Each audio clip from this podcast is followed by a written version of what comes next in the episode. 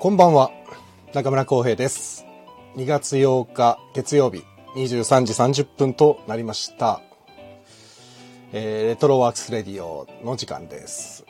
えーこの番組は演出家中村浩平が舞台や映画などエンターテインメントの話を中心に日々思っていること、学びや気づきなどエンタメ以外の情報も微妙に交えつつお送りするのんびりしたラジオです。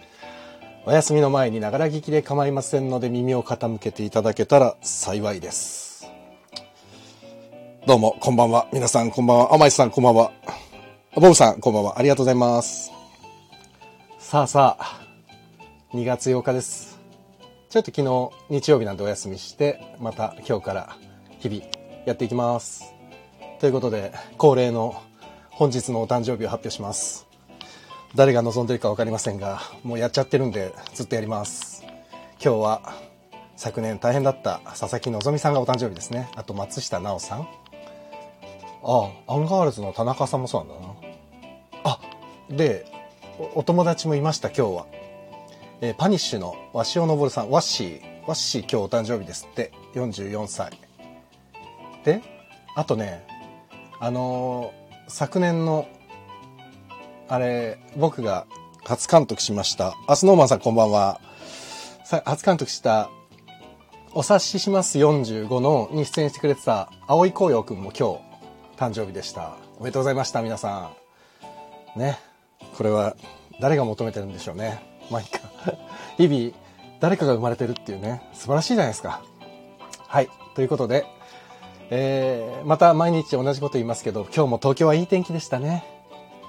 でも今日すごい寒かったですね。朝めちゃくちゃ寒かったですね。そう、僕ね、自分のこと言うと、近況報告ですけど、なんか理由わかんないんですけど、右手が腱鞘炎っぽくなりました。すごい不便です。いろいろと。辛いです。はい、近況報告でした。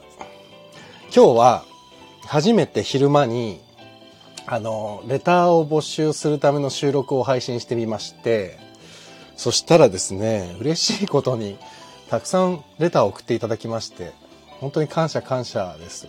ただ皆さん本当に匿名で、誰が書いてくれたのか全然わかんなかったです。で、中身読んでも全然わかんないです、やっぱり。誰だかは。なんで、あの、読んだ時に、あ、これ自分のだなって気づいたら、それはそれとして楽しんでもらって。で、あの、初めて聞いてくださる方もいらっしゃるかもしれないんで、あれなんですけど、えっと、このスタンド FM アプリ入れていただくと、聞きながらコメント書いたり、今言ったレターっていう匿名のお便りを送ることができたりしますので、まだアプリインストールしてない方はぜひ、あの、聞く専用のアカウント作って、いろんなチャンネル聞いてみると結構面白いです。本当に、おすすめ。あの、僕ね、相変わらずクラブハウスに抗ってるんですよ。まだやってないんです。多分きっとこれからもずっとやらないんです。なんかちょっと、ビビってるんです、クラブハウスに。あ、マガリさん、はじめましてですね。いらっしゃいませ。ありがとうございます。そう。クラブハウスね、みんなすげえ楽しいっていう人と、なんか、いろいろと情報が、なんかね、錯綜してますよね。やばいぞ、みたいになってる人もいるし。な、誰だっけな？ニコルンかな？藤田ニコルさんか何か。あ、マガリさん、はじめまして。ありがとうございます。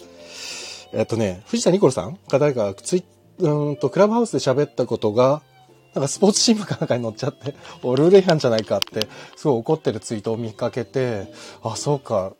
確かにルールで、これマスコミがルール破っちゃったら、発信者っていうかスピーカーの人は何も、誰に文句言えばいいんだよって話になっちゃいますもんね、と思って、相変わらずクラブハウスは手をつけていません。とりあえずここで頑張ります。日々言ってますけど。で、僕ね、あれなんですよ。あの、中学の頃にラジオにハマってた時期があったんですけど、同世代の人はわかると思うんですけど、三宅裕二さんの、あの、座長の、三宅裕二座長のヤングパラダイス、三宅裕二のヤングパラダイスっていうのとか、覚えてます？知ってるかな？あと、伊集院光のオーデカナイトとかね。まあもう、これは皆さんよくご存知の、オールナイトニッポンとかね。聞いてましたね。もうその頃以来にこのスタンド FM で音の世界に結構入る日々ですね。会長、こんばんは。ありがとうございます。いつも。そう。で、そうなんですよ。だからね、このスタンド FM って結構いろんなチャンネルがあるんで、あの、僕ここに誘ったあの、ドローンズの石本さん。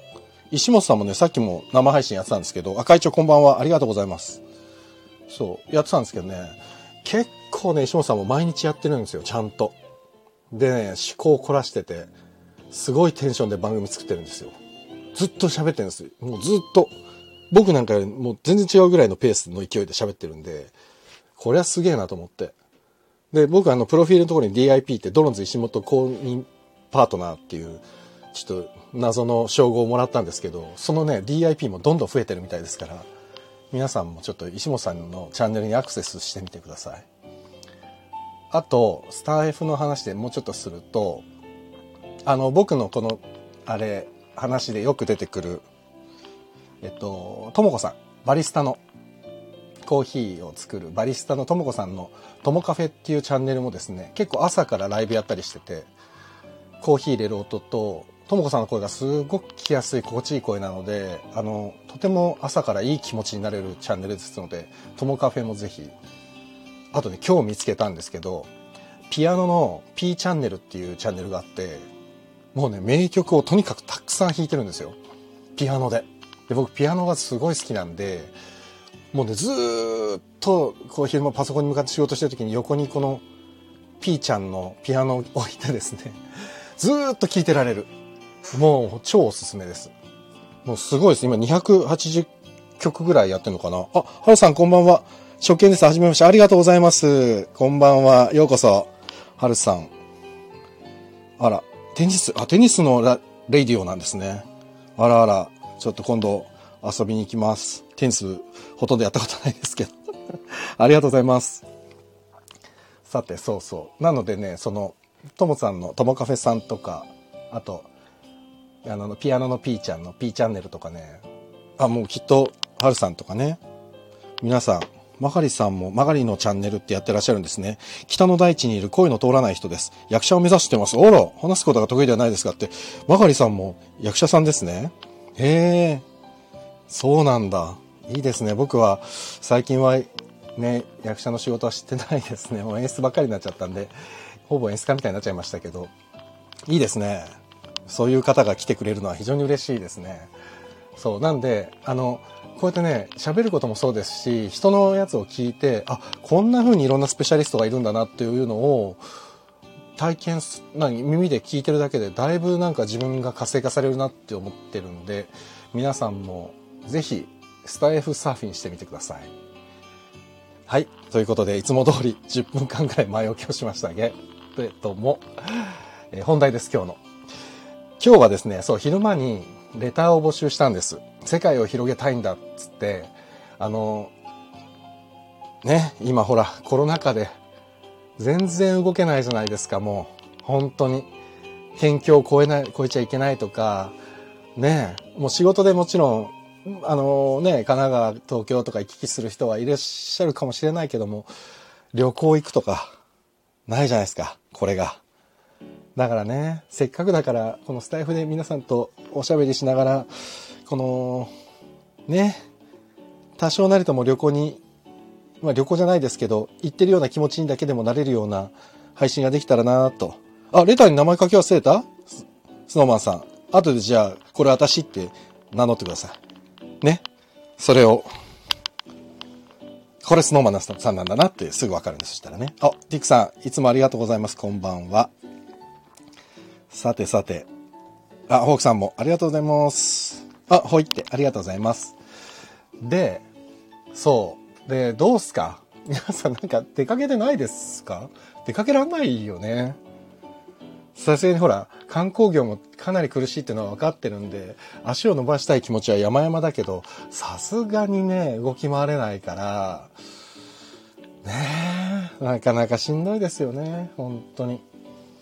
でもね、昨年の、ね、あのコロナが猛威振るう直前ぐらいだから1月とか2月とか、まあ中国ではもう武漢では出てましたし、日本ではね、あの、船でも感染が発見されてっていう頃ですよね。だからまだその頃は、ね、日本の本土では発見されてなくて、なんとなくみんなまだ普通の生活をしてた頃ですよね。あの頃に、えっと、僕ね、お伊勢参りに行ったんですよ。三重の伊勢神宮に。子供連れて。あとね、新潟にスキーにも行ったりして。もう、それ以来お出かけらしいお出かけはしてないんですよね。本当に。全くしてないですね。出れないですもんね。皆さんもそうだと思いますけども。でもね、なんかね、本当に人ってね、動き回って、こう元気に疲れてるのが一番いいんだなってね、もう本当最近痛感しますね。うん、なんか、こうパソコンに向かって疲れてるっつうよりもね、うーん、なんか、なんかこう動き回って元気なんだけど、こう元気にポジティブに汗かいて疲れてるのが多分一番いい気がする。あ、はるさん。皆様どこにも行けないためテニススクールには人集まってる傾向は感じます。なるほどね。そうですよね。でもね、なんかいいと思いますね。テニススクールとかね、やっぱ体動かさないとダメですよね。それすごい思います。もう、ほら、リモートワークとかになると、下手したらもう本当にずっと座ってるだけになるじゃないですか。やっぱりね、この自粛太りとかも話ありますけど、やっぱ本当にそうなる。ね、僕も絶対体重増えましたもん。間違いなく。まずいですよね。テニスとかいいですよね。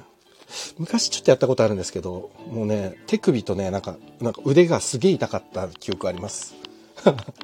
す すいません。こういう浅い情報で。本当に。あ、かん、かん、なんて読むんだろう。かん、つお、なんて読むんだろう。ようこそいらっしゃいました。なんて読むんだろう。まあ、あの、教えてください。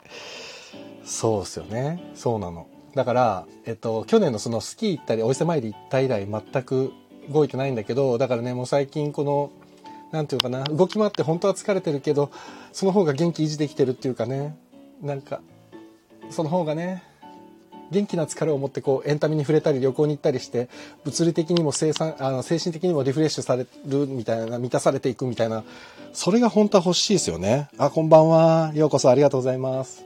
かんなんて読むんですかね。かんかんね。すいません。かん。ロックチャンネル。ありがとうございます。こんばんは。そうね。満たされていく。ねこれ今できないの本当に辛い。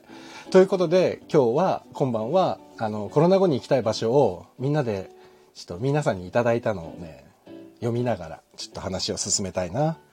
フォークさんドライブするだけでも気分転換になるね。本当ですね。ドライブね。でもほらあのあの関東圏なんですけど僕も。江ノ島とかあそこ鎌倉の方とかがすんごい渋滞してたりするじゃないですか。でそれでちょっとね、批判されてたりする映像とかね、コメンテーターのあれ見てると、コメント見てると、ドキドキしますよね。いき、あ、い、危ね、行くところだったなって思っちゃうもん、あれ。ニュース見てて。あ、鎌倉の方とかだったら、ね、ドライブするだけだったらいいかなと思って行こうとすると、あ、こんな混んでんだと思って、ちょっとドキッとしますよね。でもみんな一緒だよね。出たいですもんね。ね。本当に。で、ちなみにですね、ね、ちなみにあれですよ僕ねあのー、なんだろうな。日本で言うと中国四国地方行ったことないんですよ。本当はね中国中国四国地方広島とか本当は徳島とかね坂本龍馬高知とかねああいうとこも本当はもうこんなに天気がいいとねもういろんなとこ行きたい。もう全然行けない。本当につらい。早くこれを収めましょうねみんなで協力して。さてちょっとじゃあ、あの、レターをご紹介しますわ。旅行のおすすめ。まず一つ目。屋久島。屋久島。いいですね。縄文杉。えっ、と、コメントいいております。まだ若かりし頃に屋久島へ行き10時間のトレッキングをしました。すごい。えー、ヘトヘトだったけど、屋久杉を見た途端に疲れはぶっ飛び、また来ると思ったのを思い出します。それから行けてないけど。お嬢さんがもう少し大きくなったら家族でぜひ、屋久島行ったことない。あ、これ？嘘これなんだ、スノーマンさん。私のってきた。本当いや、これ10時間？っていうかさ、この縄文杉って、なんか屋久島ってみ、皆さん行くけど、その縄文杉見に行くまでに、ほんと10時間かかると、これリアルなんですね。僕行ったことないんだけど、本当に？これ片道10時間じゃないよね。片道10時間？え？マジ？どうなんだろうわかんないけど。でも、とにかくすっごく歩くっていうのは聞いて、でも確かにち、ちびっこだといけないですよね。多分杉までね。薬杉までね。でもほら、もののけ姫とかさ、見た後とかって、ね、みんな行きたくなりますよね。で、ほら、やっぱりエネルギーが、杉からもらえるエネルギーがすごいとか言いますよね。ね。皆さん行ったことあります？屋久島。自然に触れたいな触れたい。本当に。ああ、そうだ。この緊急事態宣言が出る直前にはあそこに行きましたわ。アスレチックに子供連れて。山の中にあるやつ。その時も子供たくさんいたな。あれだけだな。唯一自然に触れたっぽいやつ。本当に。ああ、いいわ。屋久島行きたいですね。うん。まだまだありますよ、レーターは。えっ、ー、と、続いてですね。青プラさんこんばんは。往復です。あ、往復で10キロ ?15 分歩いたら15分休憩みたいな感じ。え？青プラさんこんばんは。え、スノーマンさんさ、これって15分歩いたら15分休憩みたいな感じってことは、え？杉に着くまで何分かかるの？これ富士登山並みに結構長時間使うってことかなやだ、すごいぞ。でもほん、ほん、本気だな、これは。本気じゃないといけないやつだな。本気ってなんだかよくわかんないけど、本気じゃないといけないやつだな。これはすごいな。いいですね、でもね。なんか、そう、最近ね、そう、昼間こう、パソコンの前で仕事してるんですけど、あ、これまずいと思って、この前も話したんですけど、太陽の光にやっぱ人間当たった方がいいみたいなんで、昼間ちょっと天気がいい時にこう、周りをですね、あの、まあ、それこそスタイフ聞いたり、音楽聞いたり、あの、読まなきゃいけないやつを、ちょっとか、あの、河原で、近所の河原で、えっ、ー、と、座って読んだりとか、っていうのをちょっと知ってるんですけど、これやっぱりゆっくりゆっくり歩いていくんだ、スノーマンさんね。ゆっくりゆっくりね。そうか、じゃあ本当に長時間かけて杉を見に行くんだな。でもその、ゆっくりゆっくり歩いてる最中もずっと周りは大自然ですもんね。いやー、気持ち切り替えられそうでいいなこれはコロナ明けたらもう殺到しそうですよね。屋久島とか。でもね、自然大事にしなきゃいけないからみんなで順番に行きましょうね。一気に行っちゃうとね、地面固まっちゃうからね、踏みすぎて。だから、みんなで順番順番に行きましょう。ね、いいです。ありがとうございます。ちょっと、次のレターいきますね。次、えっ、ー、とね、箇条書きで書いてくださいました。まず一つ目、姫路城。理由、とにかく綺麗。とにかく綺麗。いいですね。シンプルですね。すごくいい。あとは、えっ、ー、と、宮古島。ああ、やっぱりね。やっぱそうだよね。海が最高って理由ですって。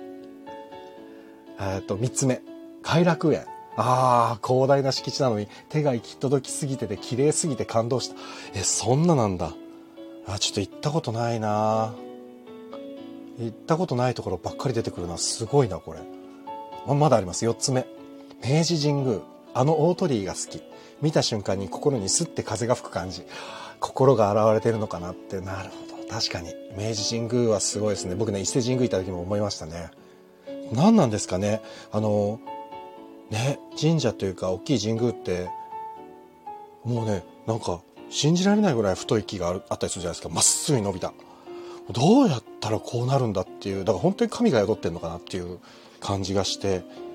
確かにねなんかあるありますよね。そのスッて風が吹くというか呼吸が変わるというか。あ、これね、あちょっとね、場所は、あの、教えてくれた方に絶対言っちゃダメだよって言われて言えないんですけど、ちょっとね、僕よく行くパワースポットじゃないですけど、神社があるんですよ。ちょっと車で3、40分行ったところに。だから今はね、県境を越えちゃいけないんで行けないんですけど、そこもですね、ちょっと小山をこう上がっていって、えっ、と、山を登ったところにあるですけど、まあ10分15分あ登って歩いていったところにあるすっごい神社というかもうねなんていうんだろうちっちゃいこのあれだけしかないんですよ。なんて言うんでしたっけ？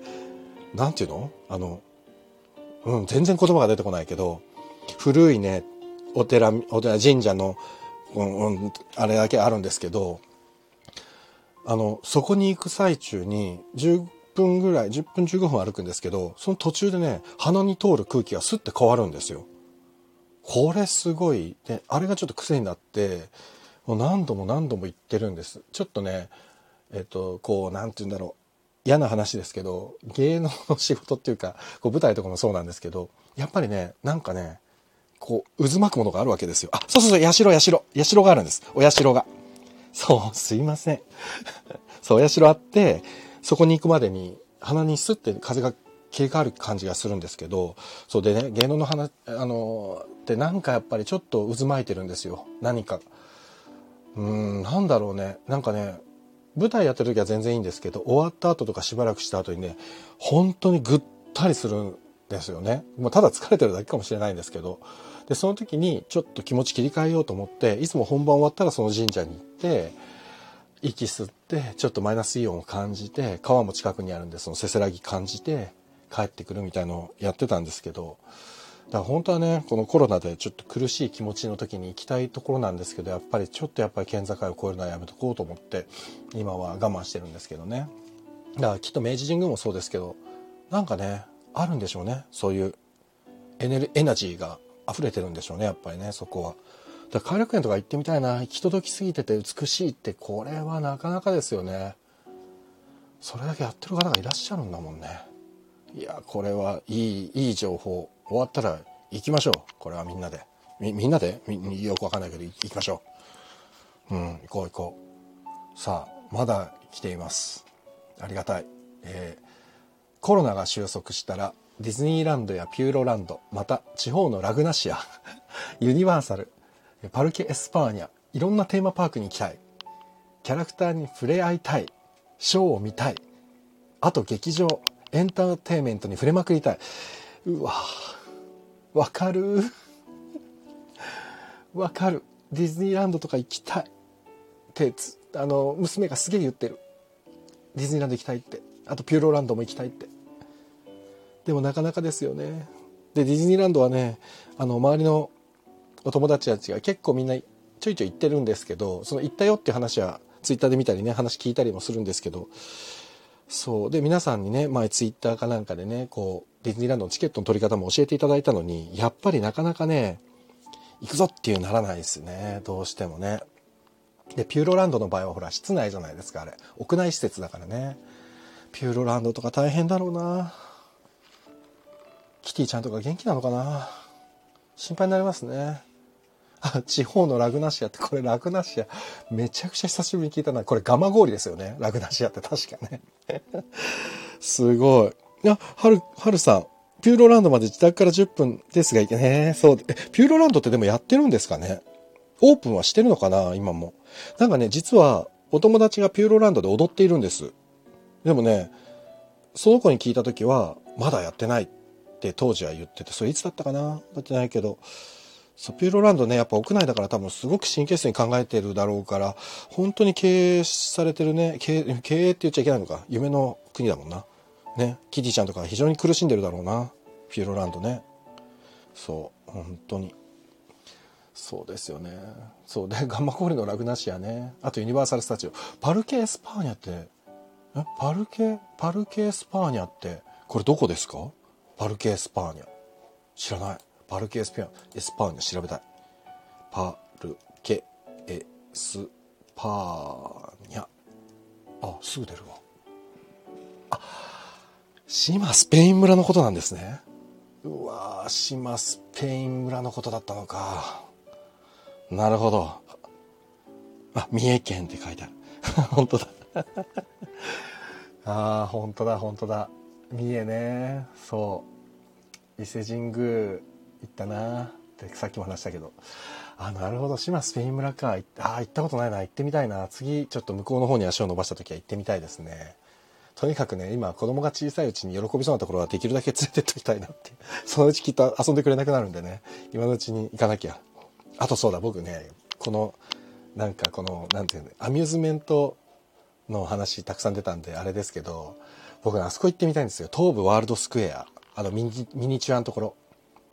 あの、スモールワールズっていうのが、えっ、ー、と、どこだっけ？有明かなんかにできて、それに行って、娘の 3D 人形を作ったんです。すっげえ高かったけど。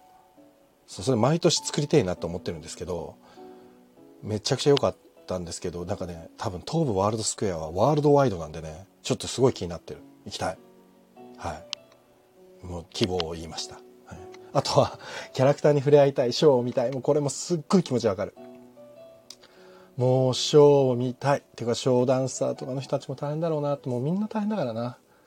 そう。前言ったかもしれないんですけど、まあね、読売ランドに、えっ、ー、と、いつだったかな、緊急事態宣言が明けてしばらくした時に、読売ランドが比較的、あの、行きやすいんで、そこに娘と2人で行ったんです。それで、あの、読売ランドのキャラクター、なんとかくん、なんとかちゃん。全然名前覚えてないですけども、その子がね、ちょうどね、読売ランドに入った瞬間に出てきたんです。で、娘がね、うわーっつって喜んで、うわーって駆け寄ってったら、警備のお姉さんみたいな人にバッと前に立ちはだかってね、ごめんね、無理って言われて、娘も愕然。ただすごい、何メートルぐらいかな ?5 メートルぐらい離れて遠近感保った状態でね、写真撮りましたね。でもあれもね、ごめんねっていうお姉さんも辛かっただろうなと思って、あれは子供は触れたいもん。だって。でもそれ止める方がきついですよ、きっと。で、お姉さんが後ですごい平謝りで、ほんとごめんなさいって言って、あの、娘はびっくりしてたけど、どっちかっていうとね、僕にね、こう、ごめんなさいごめんなさいって、なんか言ってきてくれて、本当申し訳ないなと思って逆にごめんなさいと思いましたけど。うーん。お、ボブさん、参加ってそういうことなんだ。うん、ボブさんどういうこと？そういうことなんだってどういうこと？あ、参加、会話に入る？ボブさん、会話入りますか？とか言って。そう、参加ってやってくださるとね、会話しましょうってことします、できますよ。あできそうだったら言ってくださいね。全然盛り上がりますよ。もうそこで一緒に。はい。あとは劇場、エンターテインメントに触れまくりたい。すごいわかります、これも。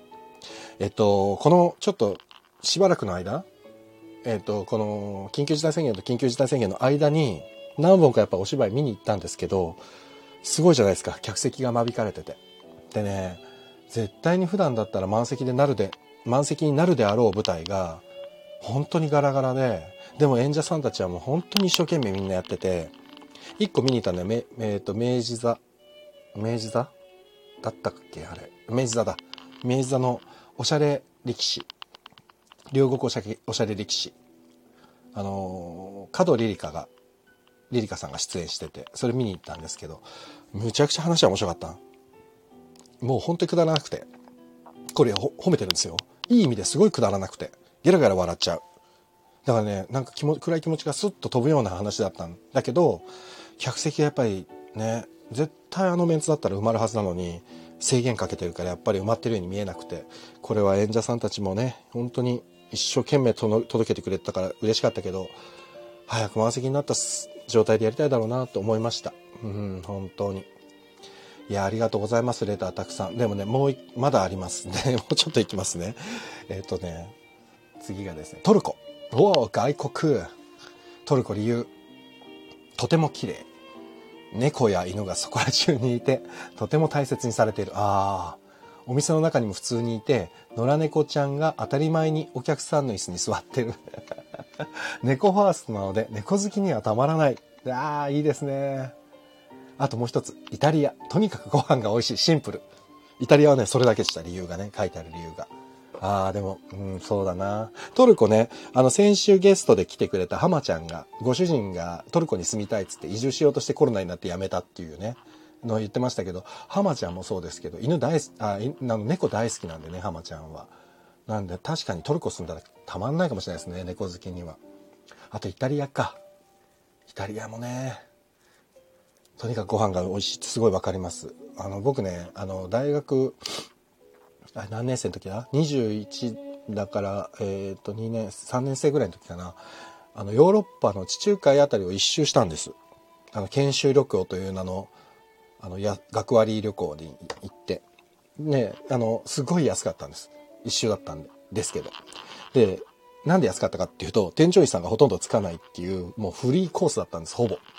だから安かったんです。ただ向こう行って自分で調べて動き動き回らないとどこにも見れないっていう感じだったんで行ったんですけどその時のコースでイタリアもあって。当時ねイギリスに行ってイギリスから一気にギリシャに行ってイタリアに行ってえー、スペインに行ってフランスに行ってイギリスに戻って日本に帰ってくるみたいなこう地中海沿いをぎゅーっとあの旅行して戻ってくるみたいなそれをね約1ヶ月かけてゆっくりと何十都市も回ったんですけどその時にやっぱりローマとかはとんでもなく綺麗でしたねあとフィレンツェうんフィレンツェにも行ったな。でね、当時、その時に行った、旅行に行った時にフィレンツェにね、親戚が住んでたんです。あの、面白いでしょ？僕、親戚にね、ヨハンっていうのがいるんです。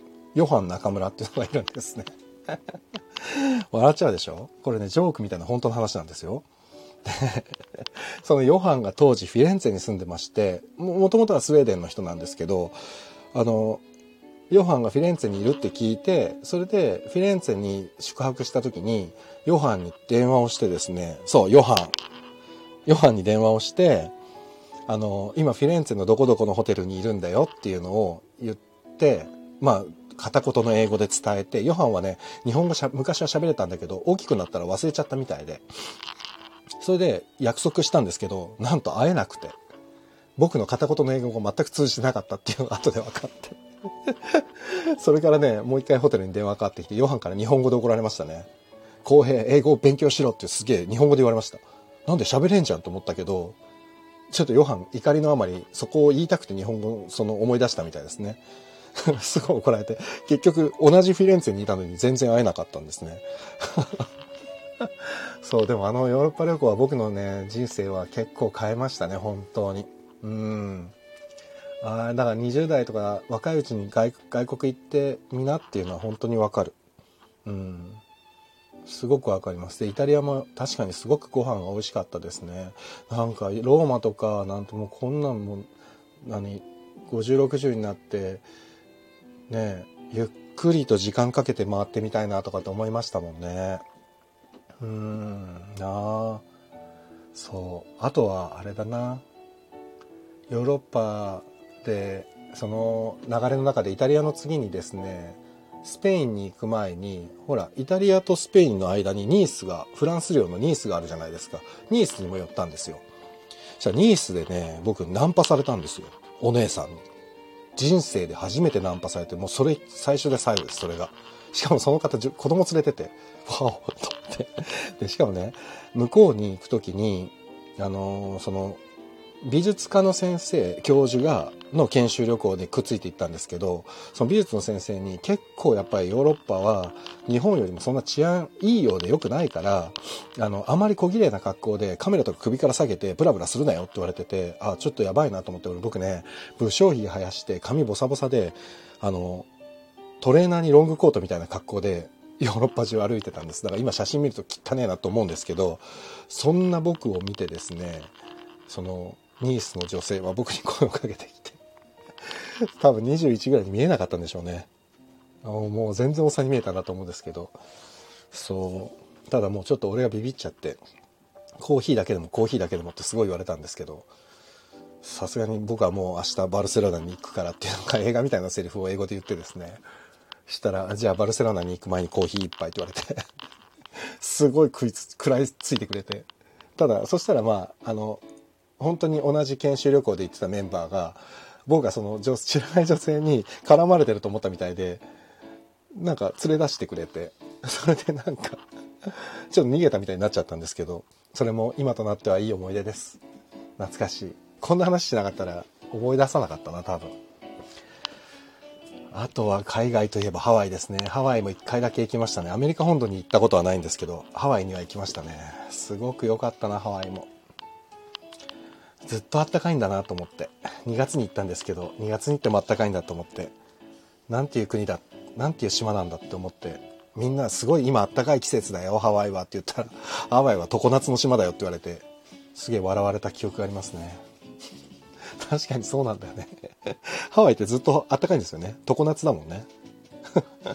言われて気づきましたよ。あ、そうか、常夏の島ハワイって言うわと思って。だから多分今もあったかいし、ね、夏に行っても暖かいし、冬に行っても暖かいんだよな。ハワイは。だからみんなお正月にこぞっていくんでしょうね。芸能人の方がね。うん。まあ今年は多分皆さん行けなかったと思うけど。うん。ね、お正月なかったですもんね。芸能人が、を、あの、羽田とか成田で見送るみたいな、その、レポーターのあれなかったですもんね。やっぱみんな行けなかったな、今年は。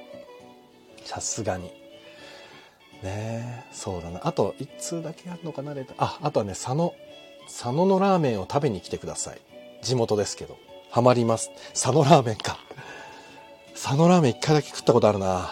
でもね、どんなんだったか全然覚えてないけど、美味しかった記憶はあります。佐野ラーメンいいいいな。うん。ああ、でもなんかこうやって話してるとやっぱいろんなとこ行きたいな。あ、今日はもう熊本での日々とかの話もしようと思ったのにな。お、スノーマンさん。24歳の時ハワイでビール買おうと思ったら動画すぎて売ってくれない。いいっすね。いいわ、でもわかる。なんかいいな。ちゃんとしてんな、ハワイ。どんだけ子供っぽかったんだっていう話ですけどね。面白いなハワイ。あれ、ハワイってほら結構日本語通じるよって言われて行ったんですけど、そんなに通じねえじゃんって思ったけどな、俺は。思ったより通じなかったですけどね。ああ、でも面白いな、このエピソード。いい、いいっすね。あ、ちょっとまたこれやろう。面白いから。あのね、日本国内でも僕ね、熊本に1ヶ月、1ヶ月ぐらい滞在したこととかあったり、意外とね、なんか話し合ったり、あと、えっ、ー、と、一昨年にお芝居やったお返しします44の時に、あの、長野県の松本市に行ってや、公演やったんですけど、その時のね、松本の思い出の話とかね、松本思い出話。ここら辺はあの出演者だった坂重英二さんとかと一緒に喋りたいな。坂重英二を呼ぼう。そうします。坂重英二呼びます。